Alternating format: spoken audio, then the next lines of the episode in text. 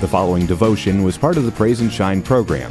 You can catch Praise and Shine every Sunday morning beginning at 8 on Quixie 98.3.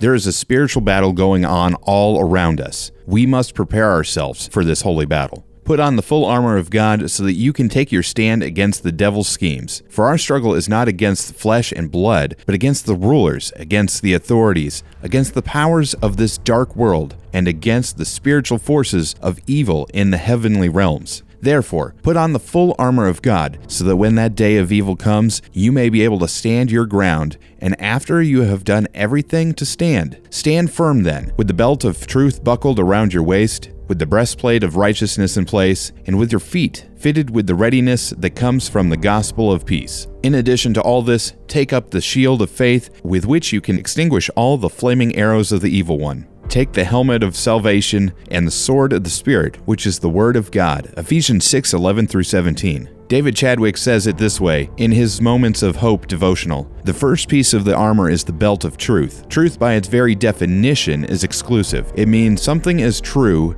and other things are lies. The evil one is the father of lies. John 8 44. Every lie finds its origin in him. Every other piece of the full armor of God is attached to the belt of truth. If you don't begin with truth, you'll never defeat the enemy.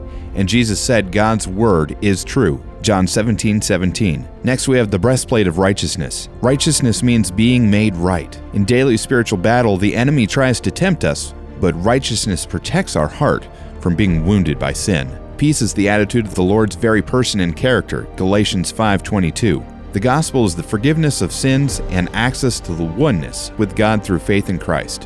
When we stand strong, we prevent the enemy from shaking us loose with worry. Faith comes by hearing, and hearing by the word of God. Romans 10:17. Replenish your faith by spending time in God's word.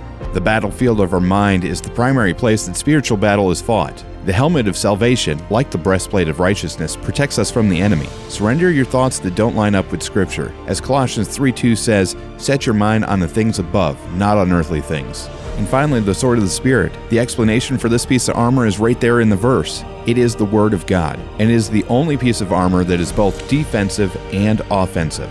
As Greg Laurie explains, when we are tempted, the most effective weapon that God has given to us as believers is the sword of the Spirit, which is the Word of God. The armor of God reminds Christians about the reality of spiritual battle and describes the protection available to them. Make sure you're fully suited up for spiritual battle every day. Thank you for listening to the Praise and Shine devotional. If you need prayer or would like to share praise, please visit our website wqxe.com/praise. You can also find the Praise and Shine group on Facebook by searching Praise and Shine. God bless.